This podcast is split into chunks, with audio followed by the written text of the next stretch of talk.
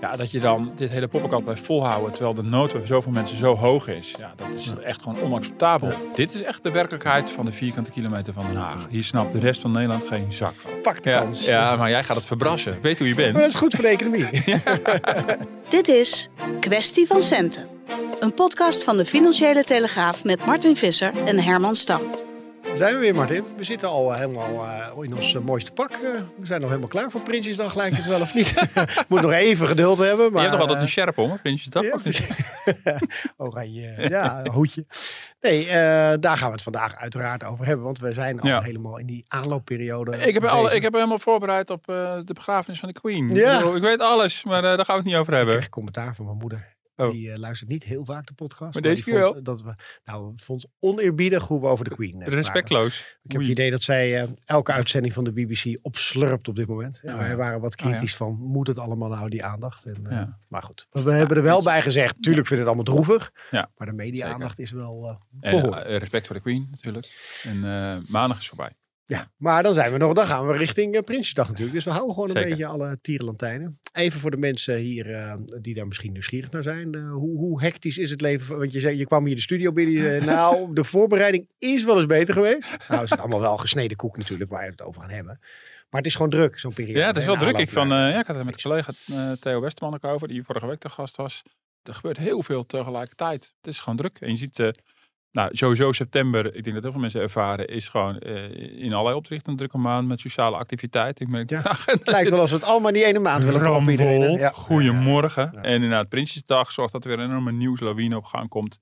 Maandag was er een wetgevingsoverleg over een pensioen. Ik geloof dat het ding wel twaalf uur duurde. Nou, daar heeft de collega naar geluisterd. Gisteren was weer een hoorzitting in de Kamer. Uh, Gisteren woensdag, we nemen het op donderdag op, een hoorzitting in de Kamer over de energierekeningen. We hebben de State of the Union van Von der Leyen gehad, waar ik naar had moeten kijken, maar waar ik gewoon alleen maar indirecte snippers van heb meegekregen, omdat ik niet de tijd heb om naar uren naar die charismatische mevrouw te, te kijken. Met alle dijkletsers die erin zitten. Nee, dat is gewoon heel veel. Dus uh, ook hartstikke leuk hoor. Ik bedoel, ik wil absoluut niet klagen. Het is druk, er gebeurt van alles en nog wat. En verder uh, ja, wachten natuurlijk op Prinsjesdag. Ja, we bereiden dat uh, de, de, uit, nou, heel erg voor, hè? Voor de krant ook, dat we al een beetje wat indelen. Maar in, ja. ho- in hoeverre kan je nou al daar vast een soort voorbeschouwing op maken? Want, want vrijdag komen natuurlijk de stukken uit. Hè? Dat ja. je, maar, en waarschijnlijk gaat er gewoon, zoals altijd, wat gelekt worden. Ja. En dan weten we eigenlijk alles. Ja, precies. Ja, de stukken komen uit en niet voor ons. Hè? Nee. Nou, die worden natuurlijk in politieke kring uh, verspreid.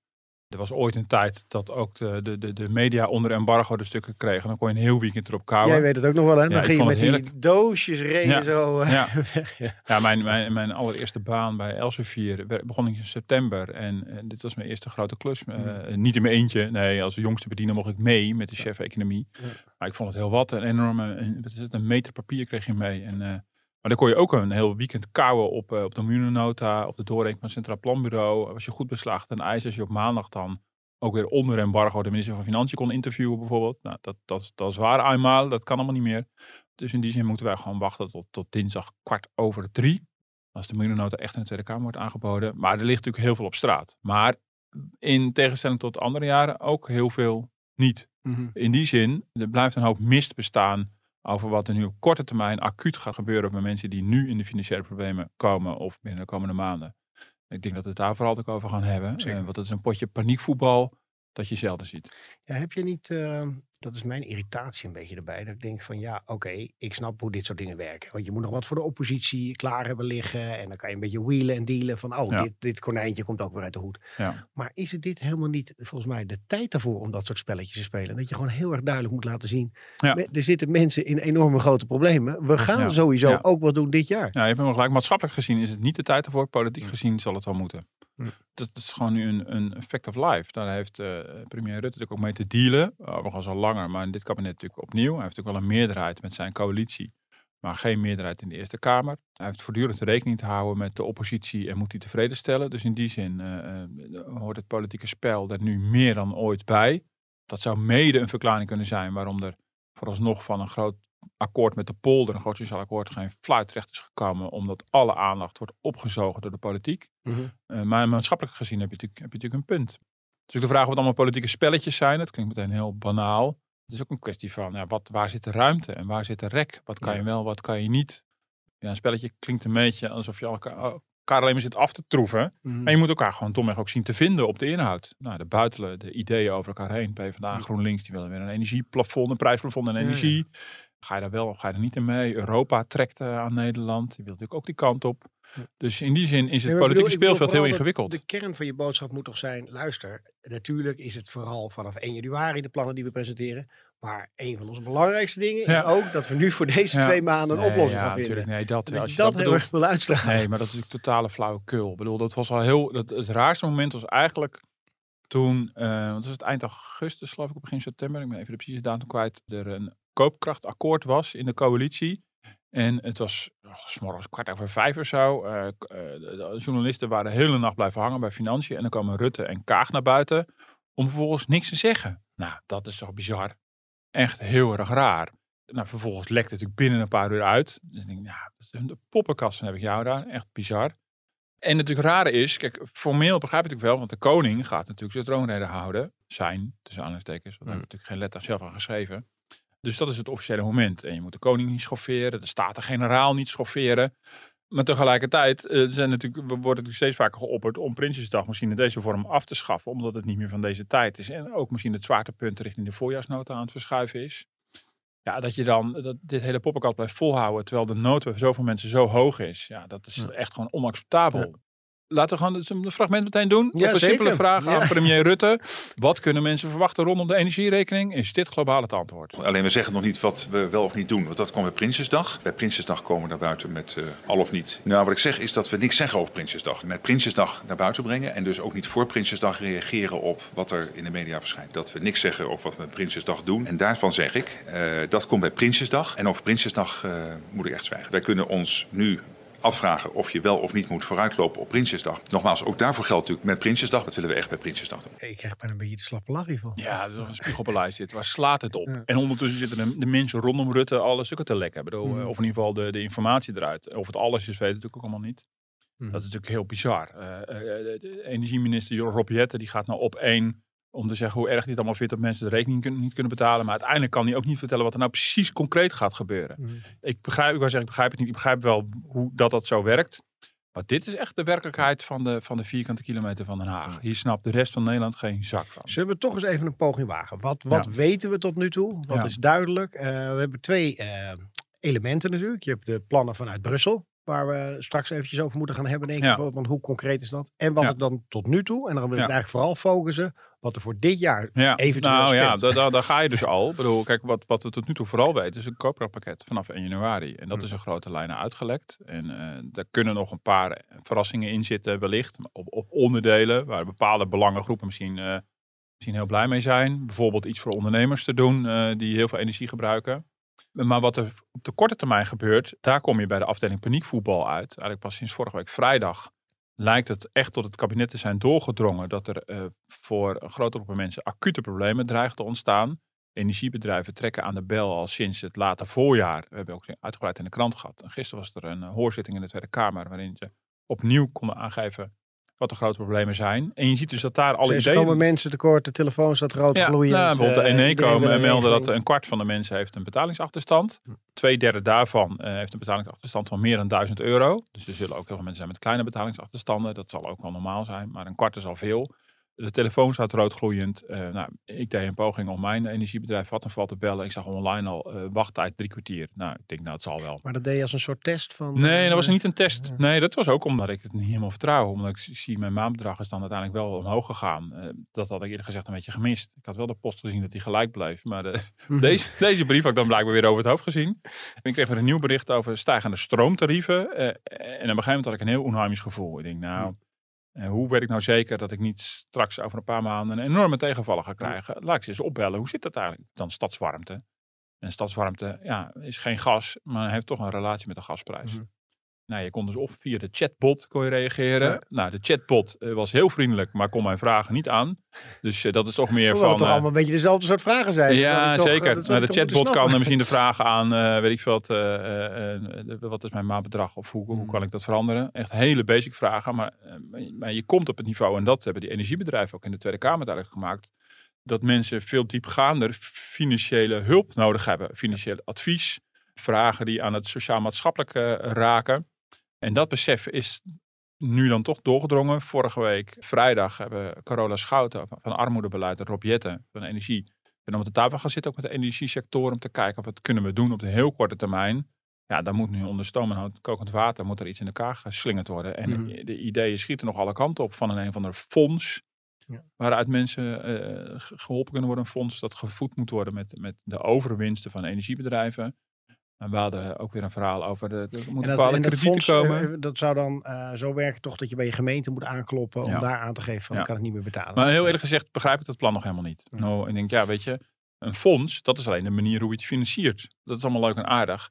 Maar kan de mensen nou een hol schelen waar het geld vandaan komt, als het geld maar komt? Mm. Waar is het loket? Wat, is de, wat zijn de criteria?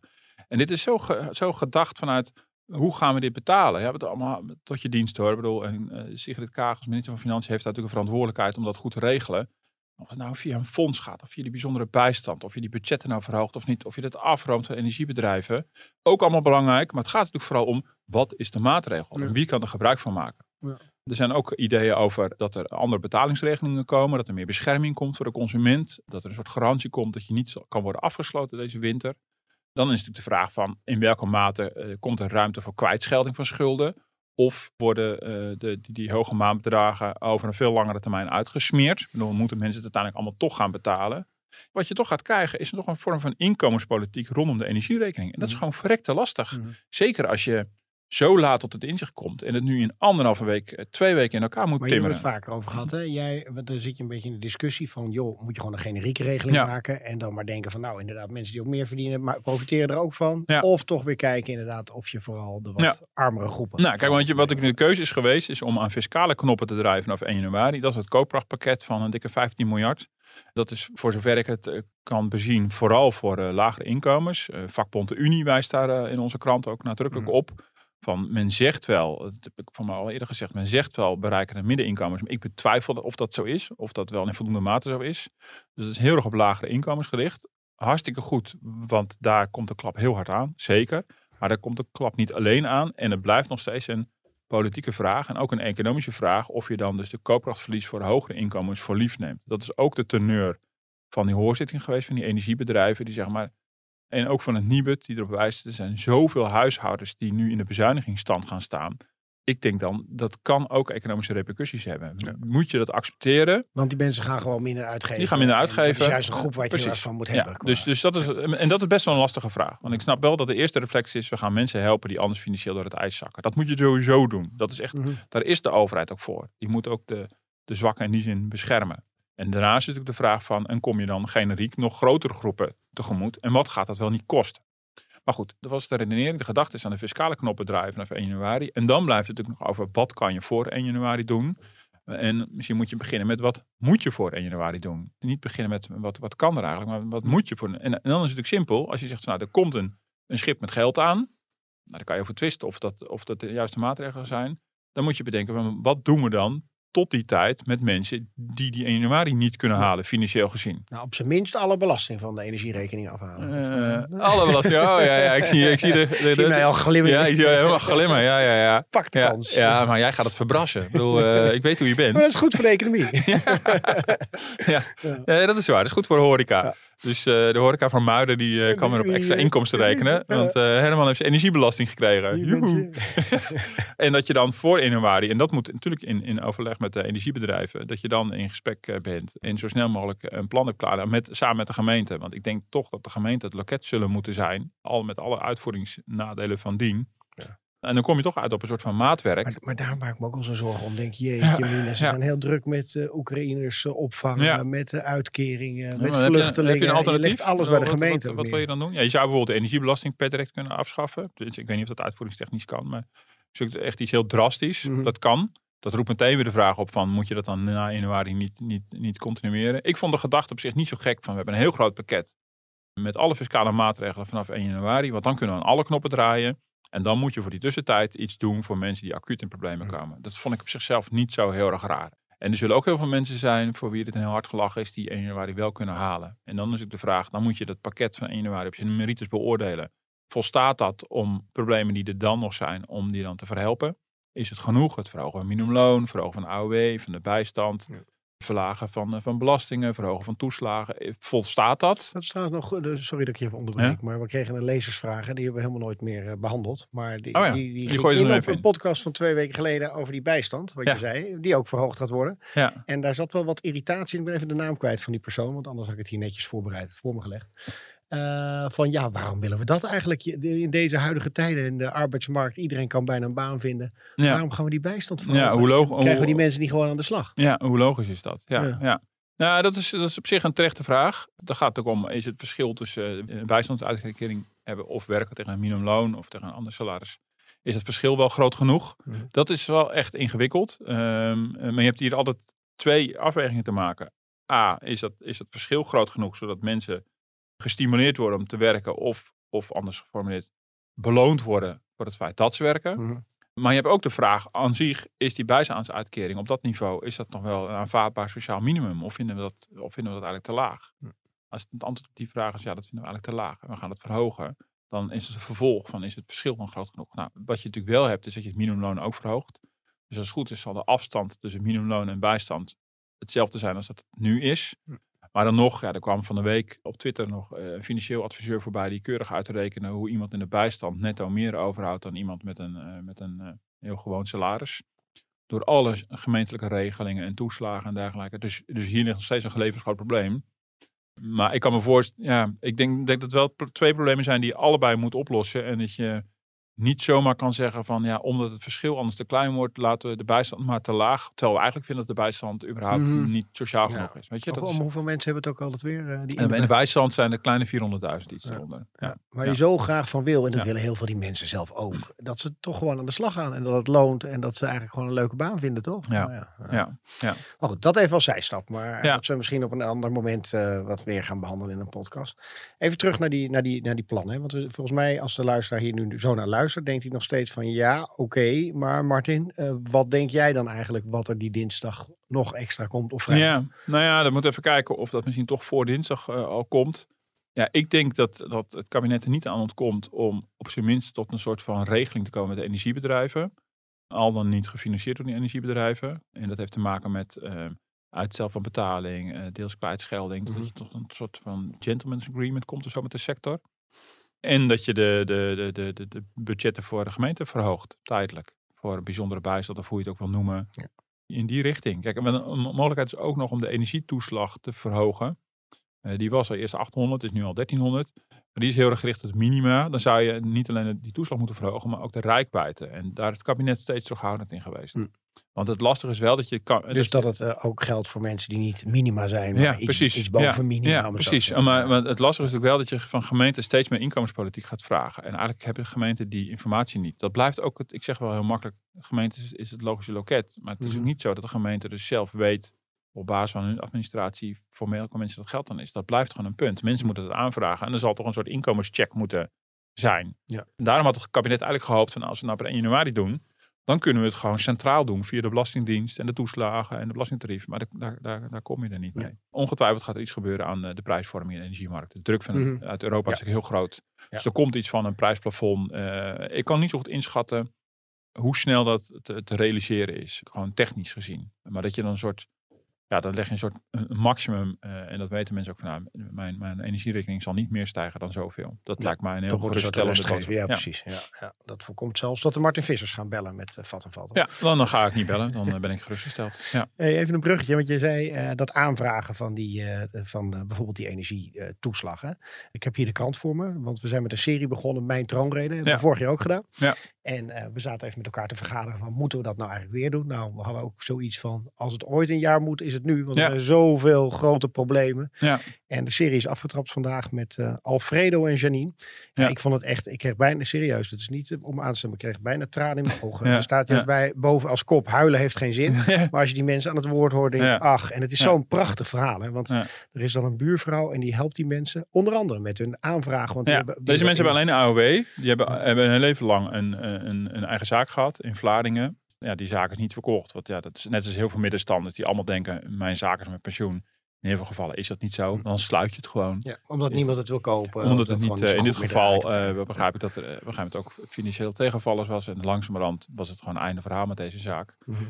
heel veel middenstanders hebben gelukkig vaak wel een eigen huis of een eigen winkelpand. Dan heb je in ieder geval iets van pensioen. Deze mensen hadden geen eigen huis. Dus die zitten in een huurhuis, hebben alleen een A O W. Nou, en dan kom je op hetzelfde punt. Ze zijn naar Amsterdam gegaan. Dat vond ik wel, want uh, Rotterdams accent. Ja, en, ja. Uh, twintig jaar geleden, want hun kinderen woonden uh, in de omgeving. Ze wilden in de buurt van hun kinderen gaan wonen. En die hebben uh, ervaren dat, de, dat in dit geval de huur ook een soort sluipmoordenaar kan zijn. En de huur die stukje bij stukje werd verhoogd. En, en nu vreet die huur het grootste deel van de A O W weg. En zitten ze klem. De gemeente zou het liefst zien dat ze in een sociale huurwoning gaan zitten. Ja, maar ze de, betalen iets van elfhonderd euro. Ze betalen elfhonderd euro en huur. En je A O W zal niet heel veel meer zijn dan dat, als samen wonen. Is. Nee, dus ze houden bijna niks over. En je ziet nu de prijzen stijgen. En nu, nu zitten zit deze mensen klem. Nou, ik ben bij ze langs gegaan. Het was wel, uh, ja, ook wel indrukwekkend. Vooral omdat ja. deze mensen zich goedmoedig hierheen sloegen. Ze zijn uh, in de tachtig. Die mevrouw zei ook, ja, huilen heeft helemaal geen zin. Dus ze hield zich ook wel groot en, en dapper. En tegelijkertijd gaf ze ook wel toe dat ze het verschrikkelijk vond. Ja. En ze troffen gelukkig een, een buurvrouw die hun weg wijs maakt. En bijvoorbeeld ook die helpt de energietoeslag aan te vragen. Ja. Want dat kwam ook een beetje in het gesprek naar voren. Dat deze mensen niet automatisch overal maar de weg weten. En uh, zich heel veel dingen helemaal niet realiseren. Daar hebben we het ook vaker over gehad. Hè, met Arjen Vliegenthart van Nibud. Mm. Dat mensen gewoon regelingen niet gebruiken. En zich niet van bewust zijn. En deze buurvrouw die gaat ook voor ze regelen dat ze geld krijgen om een, een nieuwe vloerkleed te leggen. Allemaal heel basic hoor. Mm. Dat is allemaal geen, geen grote bedragen. Maar voor deze mensen maar is dat... Maar je kan geld aanvragen om een nieuw vloerkleed te ja, leggen? Ja, okay, ja, ja, ja. ja. Ik bedoel, je hebt de, dat zal, ik weet niet of dat ook de bijzondere bijstand is. Maar er zijn mensen die natuurlijk die eigenlijk al onvoldoende hebben om überhaupt rond te komen. En dat geldt voor deze mensen ook. Dan blijft dus helemaal niks meer over. Nou, ik zag dat er gaten zaten in de vloerbedekking. Dat was wel, dat was ja, vrij treurig wel, ja. uh, moet ik zeggen. En die mensen zitten klem. Maar die zouden eigenlijk in een goedkoper huis moeten wonen. Want het, het vervelende is ook, ze krijgen... Ja, ook dan staan ze in de wachtrij uh, Ja, maar van, ze krijgen ook uh, namelijk, ze krijgen namelijk ook geen huurtoeslag, omdat hun huis te duur is. Oh, ja. Dus als ze in een goedkoper huis zouden wonen, dan hebben ze en een lagere huur en ze krijgen toeslag. Uh, maar want nu, die toeslag werkt zo van, ja, luister, als jij die elfhonderd kan betalen, heb je ook ja, een toeslag nodig. Ja, ja. En, um, uh, en, die, um, uh, en precies, er zit een inkomenseis op die toeslag, dat is natuurlijk logisch, maar er zit ook een huureis op. Hm. Dus als je het te, te duur huurt... Ja, ik heb ook een beetje gezegd, moet je deze mensen van dik in de tachtig nog willen verkassen? Maar goed, het zou wel... Nee, die zijn helemaal gewend aan de plek waar ze zitten. Dus het, ja. zou, het zou wel de oplossing natuurlijk zijn. Maar je ziet, dit gebeurt dus gaandeweg. Ze vertelde ik in twintig jaar tijd was de huur van vijfhonderd naar elfhonderd gestegen. En ik heb even naar de A O W gekeken, wat die had gedaan. En de A O W was in die periode zestig procent gestegen. Terwijl de huur in, in die periode dus, dus meer dan honderd procent was gestegen. Mm-hmm. Dan zie je dus heel langzaam het vreet de huur die je A O W op. Ja. Uh, ja, en dan komt dan nu een hoge energierekening bovenop, de boodschappen. Uh, ja, en ze beknippelen ongeveer op alles. Ja. Uh, en die geweldige buurvrouw, ja, daar sloeg ik ook heel erg op aan in het verhaal. Dat zij zei, ja, uh, in deze flat, er zitten heel veel meer van dit soort achter mensen waarschijnlijk. Uh, ja. Waar zij dan geen contact mee ja. heeft, maar ja. waar waarschijnlijk net zulke problemen liggen. Ja, zeker. Want deze buurvrouw betaalt diezelfde huur. En die realiseerde zich ineens van, maar deze mensen moeten deze huur opbrengen met, met, met alleen A O W. Hoe, ja. uh, hoe kan dat? Een man en een vrouw die allebei werken. En dit dan, een ouder echtpaar met alleen een A O W. En hoe, hoe kwam je eigenlijk aan ze? Hoe kom je in contact ja, met dat ze? Ja, uh, dit, dat was via een oproep die we een tijdje geleden al hebben gedaan. Hmm. En deze buurvrouw meldde zich. En die had met de buren overlegd van... En de buurvrouw was zo onder de indruk van dit verhaal. En ze wilde dus heel graag helpen. En, ja, en wilde dit graag onder aandacht brengen. En deze hmm. mensen waren ook bereid om dat ook te doen met hun verhaal. Want dat is wel vrij bijzonder. Want we, we brengen heel vaak persoonlijke verhalen in de krant. Maar ja, het kost heel veel moeite om mensen te vinden die met naam en toenaam en foto in de krant willen. Ja. Dat was met deze serie overigens ook mm-hmm. niet echt uh, eenvoudig. Uh, heel veel mensen die, uh, die wel graag een verhaal kwijt willen, maar dan zonder naam. Of, maar ja, dat werkt niet. Ja. Ook de lezers willen natuurlijk een gezicht zien en willen een naam zien. Wel wonderlijk hoor, want ik merk aan alles dat deze mensen ook een beetje keeping up appearances deden. Nou, ze, ze, ze, ze deden zich misschien wat beter voor dan ze waren. Ook richting hun kinderen, was ja. mijn indruk. Maar ik denk, ja, die kinderen gaan ook dit verhaal lezen. Ja, ja. Nou brengt uh, een hoop uh, bewegingen volgens mij. Uh, ja, ik kreeg, veel, ik kreeg al veel reacties, uh, ook gewoon van collega's. En uh, ja, het, het helpt toch ook weer om te realiseren van, oh ja, um, we hebben natuurlijk heel veel over middeninkomens. Omdat die groep natuurlijk in de politiek makkelijk vergeten raakt. Dit zijn minima. En dat je denkt, oh ja, oké, okay, dit kan dus ook gebeuren. Ja. Dat je door pech in je leven geen pensioen hebt opgebouwd. Dan heb je alleen een A O W. En dan denken we, nou, we hebben in ieder geval A O W. Dat is hartstikke goed. Er zijn ook landen waar dat niet is of veel kariger. Maar dan, ja, dan kan je toch in een vrij schrijnende situatie uh, belanden. Ja, we krijgen nog twee delen. Uh, stikstof en, uh, als onderwerp en ja. uh, de boeren ja. natuurlijk. En dan uh, gaan we richting dit. En asiel. Wat ik, ja. wat ik nog even uh, richting, uh, of tot slot wilde gaan doen, want dat beloofde ik ook aan het begin. Dan nog even de Brusselse maatregelen. Ja. Ja. Want je zei, ik heb met een schuin oog gekeken naar die ja. prachtige ja. State of the Union. Ja, is dat zo leuk, vroeger hè? Als correspondent altijd Zeker. ook uren naar ja. moesten luisteren. Je klapt dus eigenlijk altijd mee met het parlement, of niet? Of, uh... Zeker. Ging staan en de, de, de hymne zingen. Weet je, ach, daar had ik zo'n hekel aan. Dan werd het Europese ja. volkslied gespeeld en ja. dan ging iedereen staan. En ik bleef altijd zitten. Ja. Heel kinderachtig, maar ik vond het zo raar. Ja, ik ging wel uit mijn leeftijd, denk ik, stond ik mee op. Ja, maar het spijt me zeer, maar het Europese volkslied is geen volkslied. Mm. Maar nou, dat is, dat heb ik, ik Wilhelmus vind ik prachtig. En dat is van ons, zeg maar. Maar dit is, uh, ja... En ik moet er heel erg aan wennen, maar ja, dat is een cultureel ding. Dan haalt zo'n Europarlement enorm gaat het ermee klappen. Het is er niet met het volkslied. Bij de one-liners van de commissievoorzitter. Ja. Ja, ja ze willen een beetje die sfeer creëren ja, zoals in Amerika. Ook, precies, er zijn natuurlijk ook wel andere landen waar dat natuurlijk ook gebeurt. Maar in Nederland zijn we het helemaal niet gewend. Ik bedoel, ja, er wordt dus wel eens wat zo geroffeld op die bankjes. Mm-hmm. Hoog uit. Maar dat je als Kamer, als parlement klapt voor degene die je moet controleren. Ik vond het altijd zo ongepast. Maar, uh, ze geeft meteen uh, de kans hè, om nog meer macht richting uh, Brussel. Ja, zeker. Uh, ja. De, de, ja. Wat, wat gronds, uh, grondwetswijzigingen in petto. Uh, ja. Waardoor wat veto-recht uh, zou kunnen verdwijnen. Ja, wat ja idee over de gezondheidszorg. En, uh, nee, zeker. Dus uh, het, nou, zoals de goede commissievoorzitter betaamt, moet je alle proberen. Zeker in deze het, tijden. Want dan, uh, ja, en dan ja. is het weer aan de, aan de lidstaten. En zeggen van, ho, ho, wacht eens mm. even. Ja. Maar ja, uiteindelijk gaat het wel om het energiepakket. Dat is precies, het, ja. Dat want laten we dat nog eventjes uh, ja. in, de, in highlights ja. dan doornemen. Ja. Want dat is eigenlijk ook nog heel onduidelijk van Zeker. wat ik daarvan in mijn portemonnee uiteindelijk zie. Ja, ja. nee, dus, bedoel, de, de, er wordt honderdveertig miljard afgeroomd bij de energiebedrijven. Dat was het goede nieuws. En dat moet op een manier bij de mensen terechtkomen. En, en dat via de lidstaten. Nou, hoe dat dan precies moet gebeuren, vind ik ingewikkeld. Want het, je wordt er heel populair mee als je zegt, we gaan de, de winsten afpakken van Shell. Uh, ik snap wel dat je daar populair ja. van wordt. Zijn wij allemaal voor Europa. Ja, ja. Maar de vraag is, hoe? Ja. Nou, daar had uh, Eurocommissaris Frans Timmermans een uh, vrij eenvoudig antwoord op. Die werd ook voor de camera gevraagd. Zeg maar, maar hoe doe je dat dan? Hoe haal je die winsten dan, uh, dan op? Uh, je gaat gewoon naar die bedrijven toe. Uh, je zegt, laat me de boeken zien. Uh, waar zit jullie winst? En dan room je dat af. Blijkbaar denkt hij gewoon van, nou, je gaat gewoon bij ze langs, bij die bedrijven. Hm. Je kijkt in de boeken en, uh, nou, en je zegt, lever ja, maar in. Ja, de deuren ja. gaan wagenwijd open, denk nou, ik. Dat vond ik echt een heel, heel overtuigend antwoord. Hm. Ik, oh ja, nee, nu is het gefixt. Nee, dat is natuurlijk wel, dat is een, alleen al een technisch probleem, een politiek probleem. Maar dan ga je probleem. dit toch ook niet voor de korte termijn zo snel oplossen? Nee, ik, ik kan me dat niet voorstellen. Maar de richting is wel duidelijk. En je ziet dus dat Het, het is in die zin is het wel iets in beweging. Want je ziet, Nederland hing heel erg tegen. Die hing echt een beetje buiten boord van we willen niet meedoen met ingrijpen in de energiemarkt, geen prijsplafond. Allemaal van dat soort dingen vinden we niet liberaal genoeg. En je ziet dat Nederland ook begint te schuiven. Dus in die zin gebeurt er wel iets. Allerlei landen om ons heen doen natuurlijk al lang dingen. Um, Truss, de nieuwe premier van, van het Verenigd Koninkrijk, heeft natuurlijk al een groot pakket aangekondigd. En komt ook met een soort maximum. Die zegt, nou, de energierekening wordt gewoon niet meer dan dit. In Duitsland is er zo'n soort uh, plafond. In België, uh, dus en, en dan, werkt, dan werkt het zo, bij normaal verbruik uh, heb je maximaal zoveel en alles wat je extra verbruikt, dat moet je dan wel gewoon zelf betalen. Dat is voor mensen in die doorwaaiwoning nog steeds een probleem overigens, want mm-hmm. je, je, dit helpt vooral mensen die een relatief laag verbruik ja. hebben. Dat blijft een, uh, ingewikkeld. Het is niet gezegd dat lage inkomens ook minder energie verbruiken. Maar goed. België heeft een sociaal tarief, dus die heeft een speciaal laag tarief voor uh, lage inkomensgroepen. Dan wordt het denk ik technisch wel heel ingewikkeld dat je in, inkomens criteria in gaat voeren in, in tariefsystemen.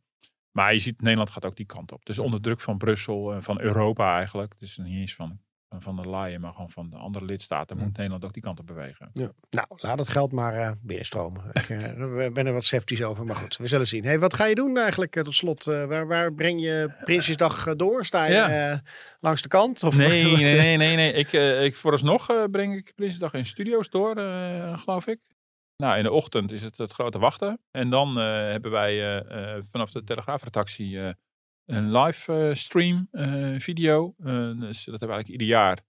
En dan zenden, zenden we de troonrede uit. En om de troonrede heen mag ik ook wat duiding verzorgen. Krijgen we dan weer die prachtige tv dat jij naast iemand zit die ook de pakjes gaat analyseren? En dat nee, je ik geloof dat ik... Aan... ik geloof oh, dat dat moet ik, jij doen dit nee, jaar. Ik moet zelf de hoedjes uh, analyseren, okay. geloof ik. Ja, nee, maar ik geloof, uh, dat heb ik geloof ik dit jaar niet. Uh, dus dat is dinsdagmiddag allemaal uh, rond, uh, rond de lunch allemaal uh, te bekijken. En uh, vanuit Den Haag hebben we ook, ook uh, Wouter de Winter die ook uh, duiding uh, geeft. Ik praat dat... Uh, met de collega Wilson in de studio aan elkaar. En daarna ga ik door naar Radio één uh, om hetzelfde trucje nog een keer te doen. Mm. Een uur lang.